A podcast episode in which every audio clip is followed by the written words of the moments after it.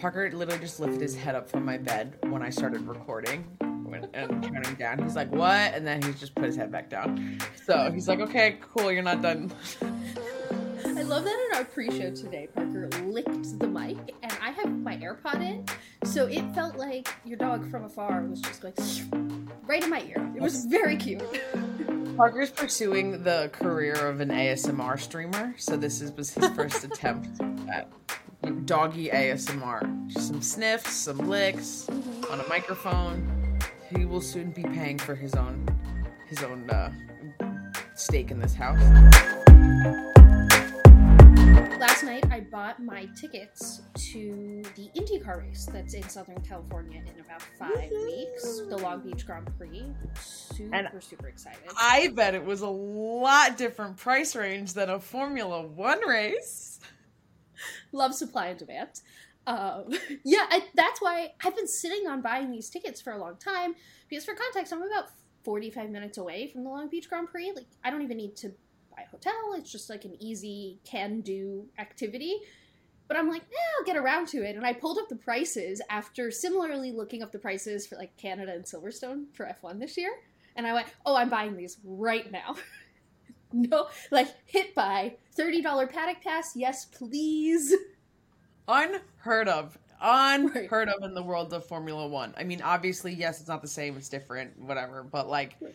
just the stark difference of that you could buy a paddock pass for thirty dollars when that's oh, not $30 even like, what the taxes and ticket fees would be for a like GA ticket for an F1 race.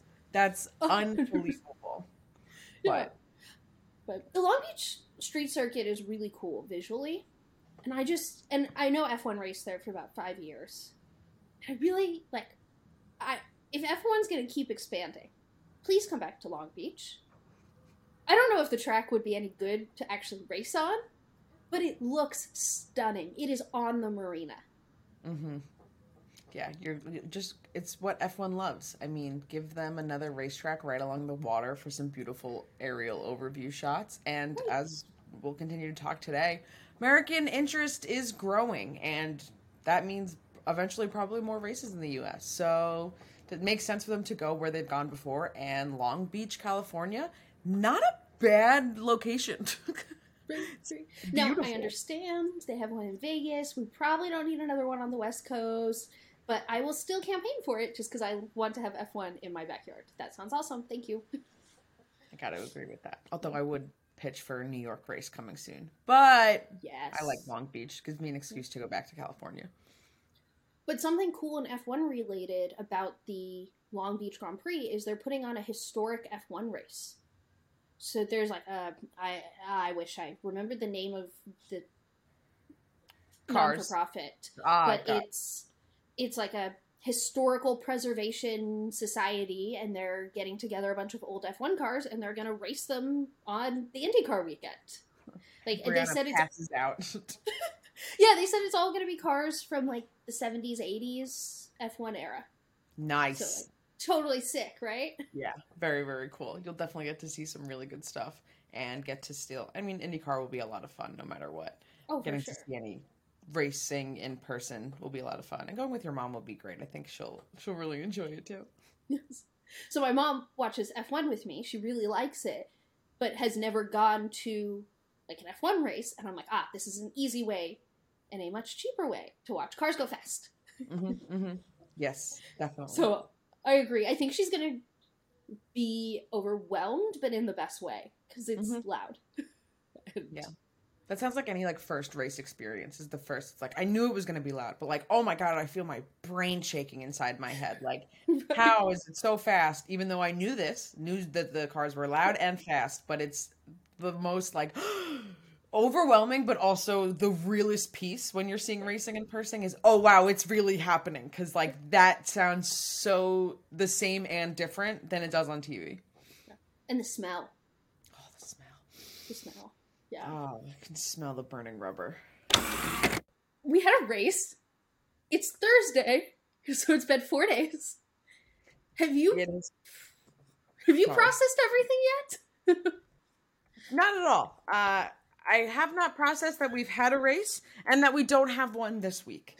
It was uh Bahrain was a lot to just dive back into.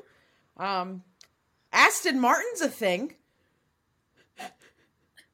Oh my gosh. So we made a video on our any insert social media platform here because I where I showed all the calculations of how much the cars have developed since Baku, or not Baku, Bahrain in 2020. Mm-hmm. that shows you how I'm feeling about this.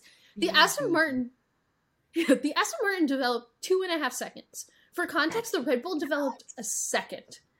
I cannot get over the fact that Aston Martin developed a second and a half more of lap time than the rest of the field.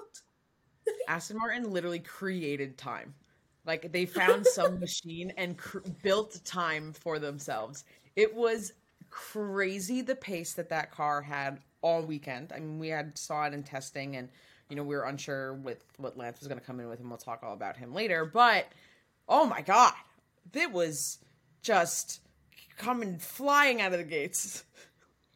And Aston was seventh last year. Well, almost sixth. They were like a I, I, I literally, if I remember correctly, I think Lance needed to pass someone on the final lap in order to get P6 in the championship.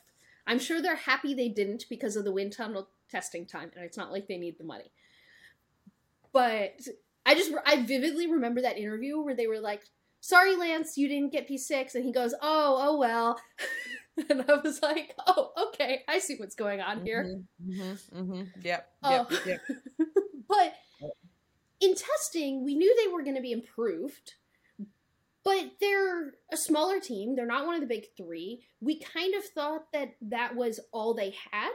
Like, we were, you can never know exactly how much someone is showing or sandbagging, but it was a fair assessment and did turn out to be true that the Red Bull was a lot faster than we saw in testing, and the Aston was about as fast as we thought. I just Mhm. don't think we expected the Ferrari or the Mercedes to not get better after testing. just not enough. Like they did not get it. There was not the improvements that we thought we would see or wanted to see from after testing, and in my opinion, at least, like just from like post last season. I I expected more from both teams in terms of development, and I mean, I I was expecting more teams to be like Aston Martin. Like I was expecting this to Oh, no. be or not maybe not to the extent, but I just anticipated there being more competitive changes made, so it was like not as large of a gap as Oh gosh. there currently is. Uh, But I guess that's again me being too hopeful about Yeah, the offseason. where's where's our hope alarm? Yeah, yeah. There you go. No, it's the second year of regulation set. If anything, normally the field widens. I don't. And admittedly, like what we are seeing with Aston Martin is one of the most unprecedented thing, unprecedented things to ever happen in Formula One. Period. If they keep this up, like there's a reason we have the big teams and the rest, and then normally someone one or two teams that are sad. But like, there's there's there's a midfield for a reason. And teams don't break out of the midfield, especially not in the second year of a regulation set on a cost cap system where no one can outspend someone else to get out of the midfield. Mhm. Spend less money and also make your car this way and also somehow get better while changing everything and spending less money. But like Haas is like, yeah, well, okay. Red Bull, well, Red Bull gets to spend the same amount of money as you and just gets to improve their car. So I did some research to see historically if this has ever happened. Period. And the only time a jump like this really has ever happened was at the start of regulation set. So a team like punted on a year and then got the next year's regulation set really right. And then like I think it was 2012 to 2013 Mercedes made a jump. And that's it. Like in the history, in the modern history of F1, this has fundamentally never happened.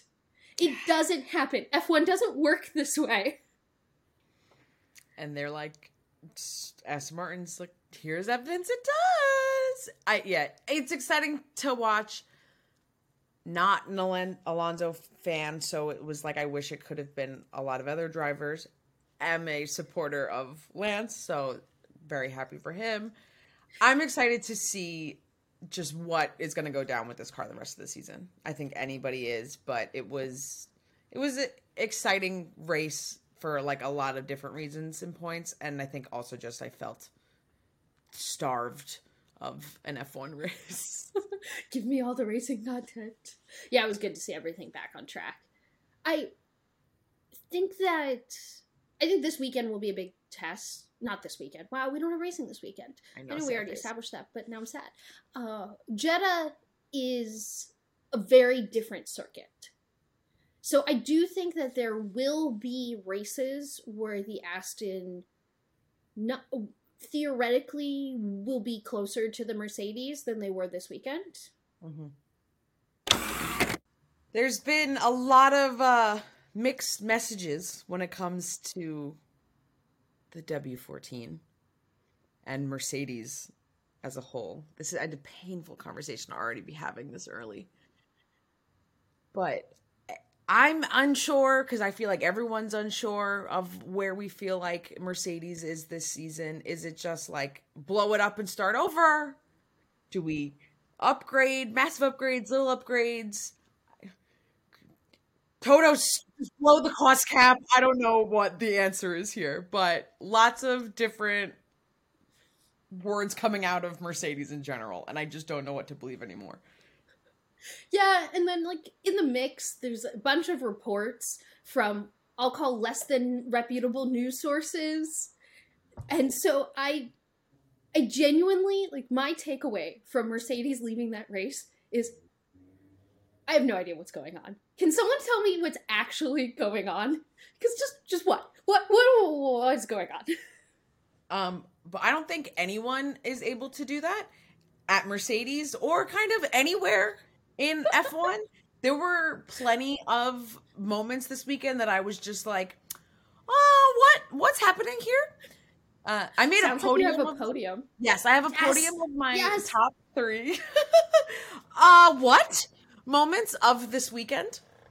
There were so many that like I could have had probably a top ten, but I did late I did get it down to uh, just a P three to a P one.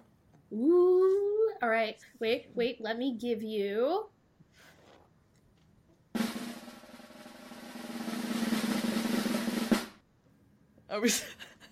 so my P three for uh what's happening right now when all of the carbon or all of the material was flying off Carlos's uh, Charles's car at the beginning of Q1. It was almost immediately like what is happening here? Ferrari can't even keep it together in the figurative and literal sense. it was a foreshadowing of future events, uh, unfortunately for Charles. Then we have for P2, Lando making six pit stops. I we when we get to the misery corner of this like race discussion, I cannot wait to talk about that one. Just so much happened with McLaren, and it it just felt you know commentators were not giving enough context. I'm just watching the all of the data tracking, and Lando is stopping so often. Hey, he had Obviously no we're tire deck. Right. More problems and things, but it was again, I was just a, a what? And to probably no surprise to anyone at all, my top, uh, what's happening week, uh, what's happening this moment of the Bahrain GP, Esty Bestie's penalty hat trick. This boy got three penalties, penalties on penalties on penalties, I, and then they just gave up. They just, they were like, we're done, we can't. So when it could not get worse for Esty Bestie, it did numerous times. and those are the three moments where I really felt like, uh, what is going on? Mercedes didn't make your uh what podium. Which reminds me of a podium I brought though that did involve Mercedes. The Please share. top reality TV show moments of the F1 weekends. Everything Alonso said on the radio. Alonso had a great radio. He really, it was definitely um, a little, a little spicy this weekend. P2, George Russell deciding that Max is going to win 100% of the races this year. Boo! Boo! What a quote. That's it. I'm not. Uh-huh. And P1 of reality TV show moments of the weekend was Toto ending the Mercedes season before the race even started.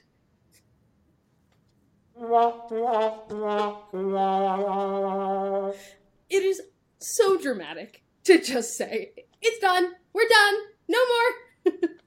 and all that had happened was qualifying in a 23 race season. Just sad. I just there's so much time left. Everyone needs to just like take a breath before they speak to anyone. I'm sure Mercedes is not as much of a disaster as the quotes are showing right now. Just can we get the PR in line so like there's uniform messaging so I know what's going on. Uh, that's all I would ask for too. And uh, yeah, it's context. It's for Mercedes, everything is failing. A P5, P7 finish for like any other team or for most teams on the grid would be an iconic, unbelievable celebration. But for Mercedes, it's this is an embarrassment. So yeah, we it's it's a rough time to be a Merc fan.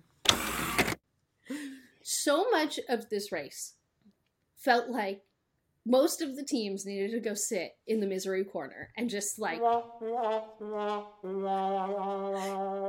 so we had mclaren that like piastri retired after 19 laps. Lando had six pit stops as you've already said.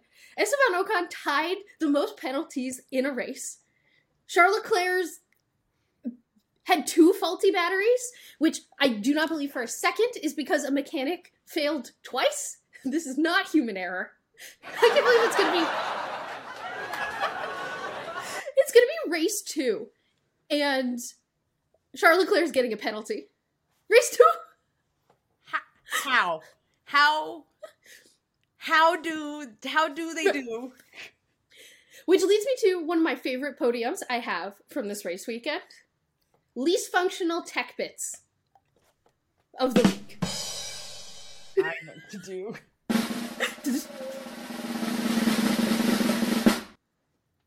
P3, Ferrari batteries.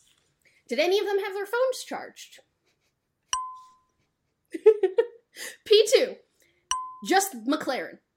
Everything about the McLaren. Not even just the car, McLaren. yes.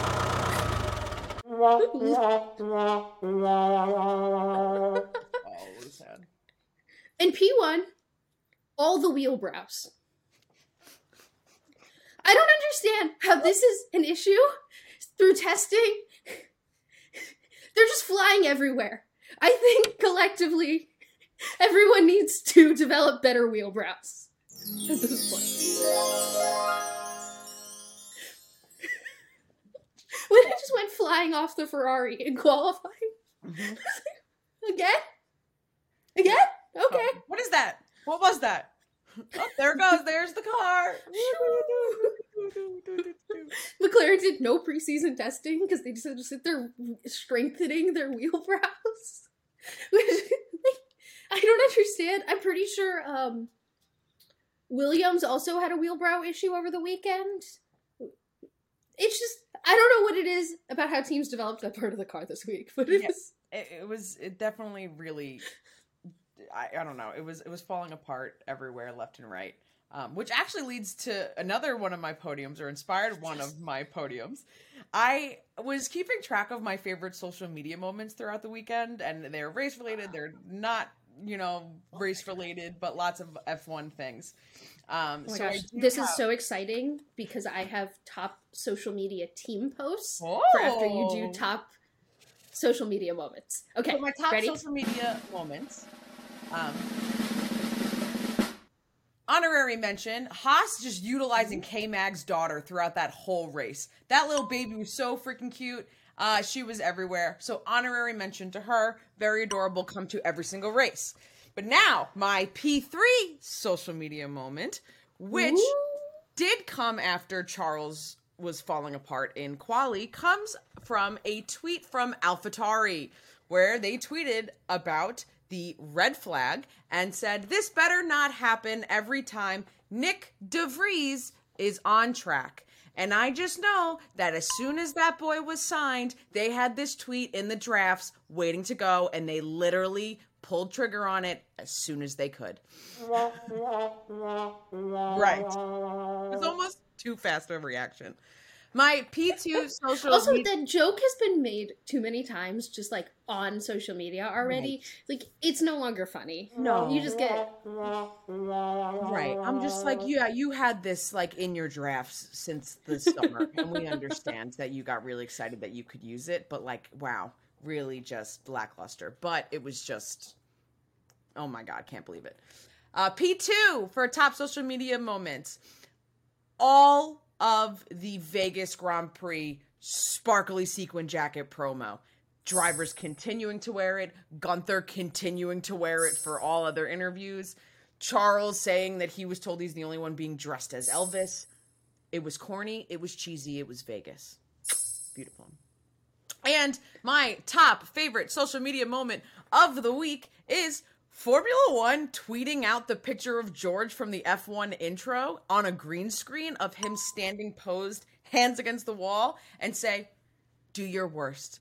And he was just put in every situation. The user generated content was crazy everywhere. And we're going to be seeing that meme of George for, I think, years to come. I can't. I don't know who the new F1 account admins are, but thank you because you've been doing a great job. Very just, just thank you. All right. This is leads me to I specifically looked at top unhinged team social media posts, and then I also have top wholesome team social media posts from the last week or so. But you know, specifically the race weekend. You ready? Mhm. Yes. All right. P3. Red Bull putting the cat and bear dance just over a video of Max and Checo walking on their TikTok. We like when Red Bull likes to be funny. Right. And I also just like that they have two drivers that will not do the most for their TikTok. So the fact that it's just a video, the two of them walking with these little animated features like jamming out in front of them, perfect. Perfect. Um, P2, just Fernando Alonso's TikTok. I know that's not a team, but we know it's run by Aston Martin for the most part. So Fernando Alonso's TikTok. There's a lot just going on there. Yep. Yep. Before P1, I did have an honorable mention for two non team entries. One is just the Vegas Grand Prix. Love it. Mhm. We love Vegas. My second my second honorable mention is the F1 accounts TikTok that put every bad thing that happened to Esteban Ocon under the sound, the Britney Spears oops I did it again sound that just goes oops, oops on repeat. I was so sure it was a fan edit. And I was stunned when I looked down and saw it was the official F1 account. Poor poor Esteban. And that leads me to P1 the Mercedes TikTok post that said Toto's asking me to take TikTok more seriously, and it's just the Maxwell the cat meme over the garage. Had me in stitches.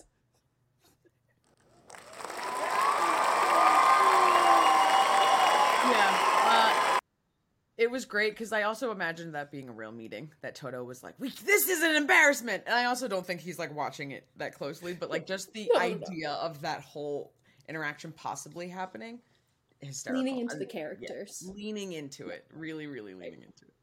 So, do you want my my podium for wholesome social media moments Yes. of the weekend? Yes, give it to us. Ready? P three. Everything with K Mag's daughter. Uh, P two. Uh, everything with K Mag's daughter. And P one. Everything with K Mag's daughter. More specifically, her putting on the headsets. I love the headset. It was so big. Yeah, there really wasn't a lot of wholesome. I mean, there's like I could probably like Lance on this. Like I think that was like a lot. There was a lot of genuine wholesome Lance content, Mhm. but that wouldn't have been as funny for the. Really, it's just K Mag's daughter. It's K Mag's daughter. Yeah, gotta lean into the joke. Um, all right. I did you bring any other podiums of the weekend you wanted to Yes, I chat have, about before we wrap up race mm-hmm. talk? I have one more just because it was some of my favorite quotes for the re- weekend, looking Yes. at different radios, different interviews, post race press conferences. There was just a bunch. So my honorary mention is a uh, is Alex's post race as soon as he finds out that he did get points in the first race. He is so happy and he's just it's all enjoyment and everyone is just like, "Yay, we did it." So, we love Alex in the points, we love Williams in the points, but we really love Alex in the points. My P3 uh, quote of the week is surprisingly a radio from Fernando Alonso, but it is his comment at the end of the race talking about how Lance is his hero. Because honestly, after learning everything that Lance went through this week, he is also mine. Or last couple of weeks, it, it's unbelievable. So shout out to Alonso for recognizing Lance's effort, especially in that moment when it could have been all about him. My Nice. P2 and I'm putting this at a P2 and it's not P1 because uh, I'm I am literally going to hope alarm myself and especially after a lot of the discussion that we have is Toto's quote from this past weekend of even if I need to push him being Lewis around the track to get to the 8th I'm going to do everything that's needed. So again, all of this back and forth commentary all weekend. this one was really specific, but also a great image of Toto. I'm imagining Toto literally pushing Lewis around in like a wheelbarrow. Um, exactly, because that's what it feels like. and this is the vibe that I am also in. And my P1 favorite quote from the Bahrain GP weekend is post race press conference, Checo. It's nice to see three Red Bulls on the podium. End quote. And I'm going to leave that there, no further context. But my top three favorite quotes of the week. One of the most fascinating off track things that happens over a race weekend is the ability to get specific numbers around American F1 interests. And I think we hear from the F1 side how much that's growing, and that's why companies are investing and why they're investing in more American races because it's such an important market and there's growth, growth, growth. And I know over the last four years, US viewership of F1 has grown astronomically for all the reasons that have been beaten to death that has been discussed. But I find that there's some predictions right now that viewership might be flat or like we might have hit a ceiling and no one knows if that's true. So for week one, I pulled some numbers on US viewership.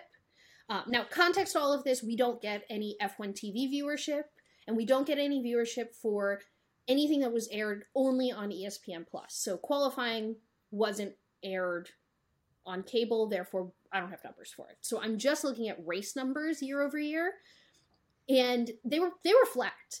And it was 1.3 million people watched the race. But the stunning part of these numbers to me is that almost 50% of them, it was 48%, were under 50. And for comparison, the NASCAR Cup Series and the IndyCar race that happened that exact same weekend had 20% and 18% under 50 viewership, respectively. So when people say that it's a young audience that is interested in and following F1, that's the number. It is unheard of that nearly half of the viewers are under 50 who are watching a race. Yeah, it's uh, unbelievable. Again, it's for all the reasons that have been, you know, beaten and said over a thousand times, but like you're seeing the numbers. You are able to pull the numbers yourself and be able to see like these are the demographics that are watching.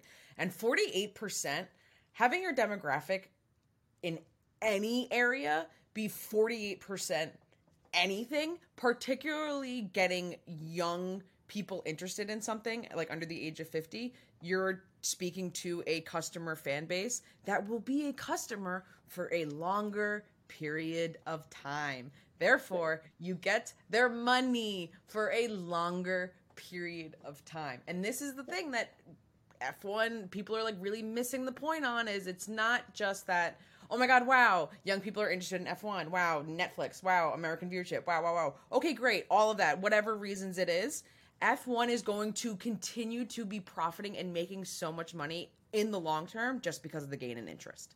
If they don't fumble the back, but yes. Right. If they don't, right. Yeah. That's very, very well, true. And so in America, NASCAR is still substantially the most watched series.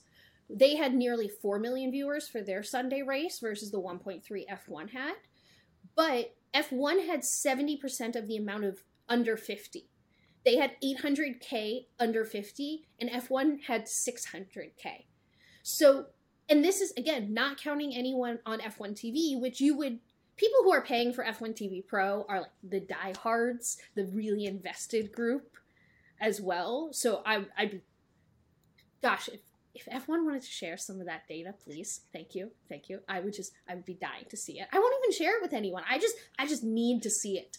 But um, F1, if you would like to give any of your viewership data, F1 multi-viewer, if you would like to give some of your user data, would also love that. yes. Uh, um. So when I think sometimes what is lost when they're just looking at the raw numbers they're like, well, they're not even close to NASCAR in America. Why is everyone talking about there being a boom? It's really what you're saying, Nicole, that the younger the viewership is, the, theoretically, the longer they're going to be customer bases. So that's why companies are so heavily investing in F1 right now because they want this young audience that is going to pay things for and, 50 years. Right. And like speaking of companies looking to be spending a butt ton of money in F1. ESPN this year renewed their sponsorship deal with F1 for broadcasting rights for yes. broadcasting rights, and since ESPN is now renewing their since ESPN has renewed that deal and it's more expensive. It previously, got ESPN's been showing F1 races for like five million dollars a year since 2018 for those exclusive rights. So obviously now very different pool to be playing with and their newest deal is until 2025 and espn is paying somewhere between 75 million to 90 million dollars per year as versus the 5 million dollars so they're looking to espn is willing to spend more money to gain those rights and then they're also now bringing in new sponsors to be mm-hmm. promoting F1 on the ESPN shows. So Mercedes is not the Mercedes team, the brand Mercedes is sponsoring the ESPN F1 presence during races, post race, pre race show, presence of their ads, everything on ESPN when it comes to F1. Um, when it's live, doesn't have commercials, so it's not legitimate ads, but it's all ad placement. And also, Heineken is going to be the representing sponsor for race previews and recaps. And this is coming in as Mother's Polish has been the staple presenting sponsor for ESPN and F1, and Mercedes is now coming in and replacing that. So it's bigger, I would argue to say more recognizable brands to the regular everyday person are getting involved in these platforms that are making F1 more exposed to the American viewership basis. So not only is ESPN reinforcing their interest and wanting to like maintain their power in the viewership rights of F1 in America, but they also are then using connecting to other corporations and other brands that are also, if not already invested, want to continue being like part of the stage of F1 in America. Yeah. Well, nothing shows a change in demographic more than going from Mother's Polish to big brands like Mercedes and Heineken. Uh, I think sometimes brands, when they advertise, they're like, oh, well, everyone watching a car race is obviously a car person. And I'm I know that lots of people watching F1 are not car people. They're just but I do know that they're relatively young and affluent overall. That's the general thing. So you're telling so that sounds like Mercedes Benz and Heineken beer. That mm-hmm. that feels like two brands that ESPN did a great job selling those sponsorship rights. Um, they also have a new post race show. Uh, which so they're giving F1 again because if they're investing all these mon- all this money into broadcasting rights, they want to supplement it. All of ESPN's show content is basically designed to funnel you to the live television. You know, whether it's NFL Live is designed to get you to watch Monday Night Football. like all of their basketball shows are designed to get you to watch basketball coverage. Shocker. Uh, but so now they're investing in building those shows out for F1, including this new post race show. Um, so I was wondering, I was wondering if I could say words and I could talk. You can't. I believe it. I just, you know, like when it's just your tongue just. All the time. Um, uh huh. So I thought it was really cool their post race show because it really just felt like F1 Sports Center. They had Spencer Hall go up and do power rankings. They they ta- right. They had giant screens calling guests. They brought on F1 Tony, uh, but it really felt like the ESPN treatment. And this is something that the space was really missing. Most of the coverage of English speaking coverage of F1 comes from England, and it's very British. And I watch a lot of that coverage, and I enjoy a lot of that coverage. But until I sat there and I watched an ESPN studio show about F1, I didn't realize how much this was missing in this space because it just felt so normal. I was like, wow, I get this for every other one of my sports. Why am I not getting, like, why don't I have a Mina Kimes of F1? She's oh. an NFL commentator, Yes. by the way, if you're not an NFL fan. God. what were your thoughts about the ESPN show? So, uh, okay, I love ESPN on all the time. It's literally it's on my TV in my living room right now because Parker. That's what I leave on for my dog when I'm not home. It's always ESPN on basically all the time in my house. Uh, so when ESPN announced this continued deal with F1, I was really excited because I just knew that, especially with the larger investment in this deal, that ESPN's paying more, they're going to do more with it. So I enjoyed the post race show. I felt like it was so normal and part of my everyday routine. And now with one of my favorite pieces that the like finally I've been waiting and waiting and waiting for this like platform to talk about it because I know that it's a good fit. I know that it makes sense to be there. And then as you and I talked about, it just felt so comforting of just, you know, starting this race show and seeing all the ESPN fonts and the ESPN stage setup and just having such a familiarity with not only the content, but now seeing it where I've seen, like you said, every other sport I love be applied to. So as an American fan, being able to consume F1 in just the traditional format that I'm consuming the rest of my content when I feel like I'm already putting so much effort elsewhere to ex- like gain F1 content, just be able to be like, Sports Center. Oh, there's 60 seconds about Bahrain. Like it's or something like really Right. wild. It's normal. it's- yeah, it's normal.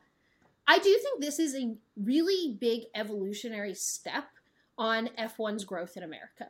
I think we saw that Drive to Survive can only spark things for so long. And I think like you need then you need social content for people to access. And slowly f1 has been building out very social first content um, and the teams. And then if you want to reach more of an american general public talking about it on SportsCenter and First Take and having a post race show and having these things that the general American public are used to having for their sports content is an important growth step for just F1 in America.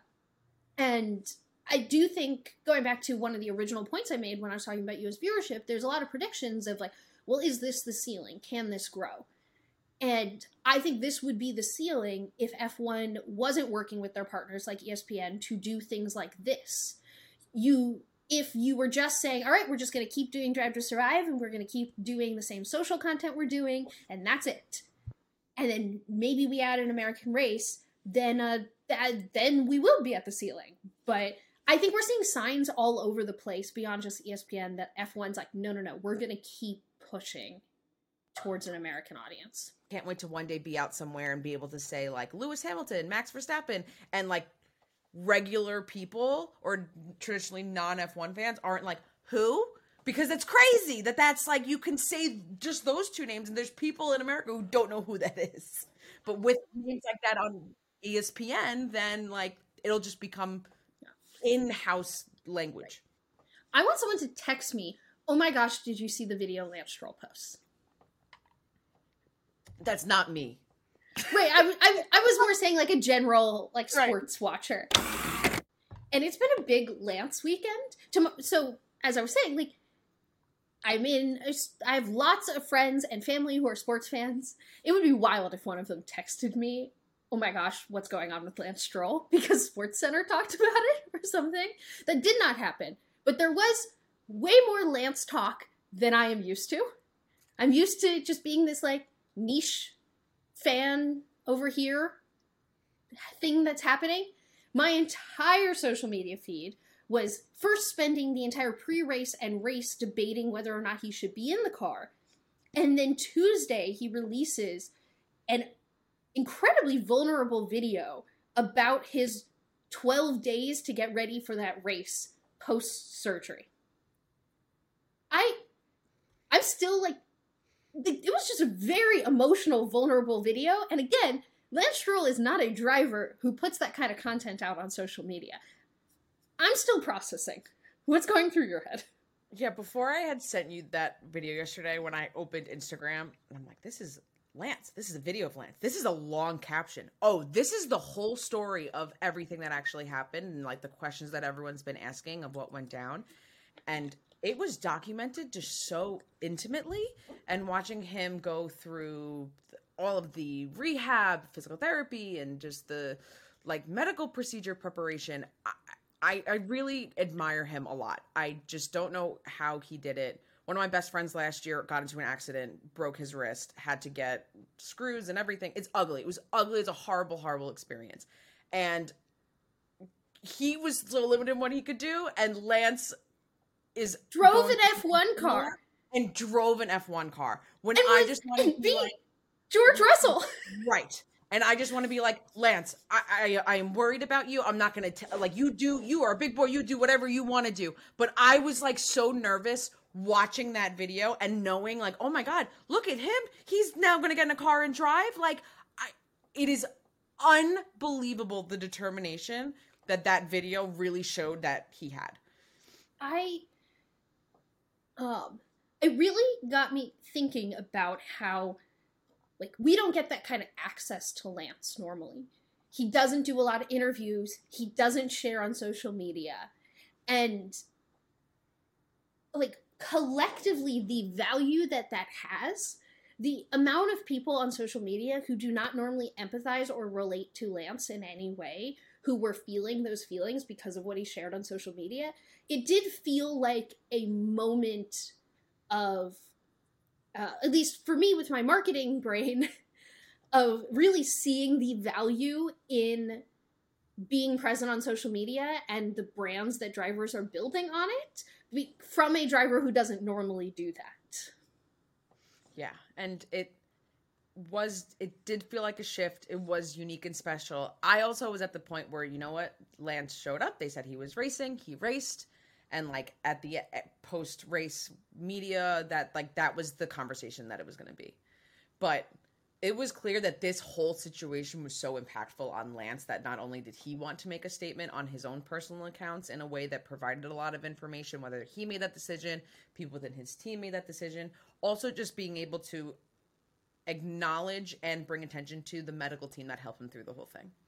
Because that's a huge obvious piece of all of this of the people that were also working behind him that were like okay you are this determination and crazy to be able to want to do this but we'll help you get there so it was it was a real internal different side of lance that i have never seen i can say mm-hmm. totally different did not recognize him definitely gave um gave him some extra brownie points for me all right, Nicole, time to wrap up the show for this week. First race, like post race week pod. Post race week pod. Felt good.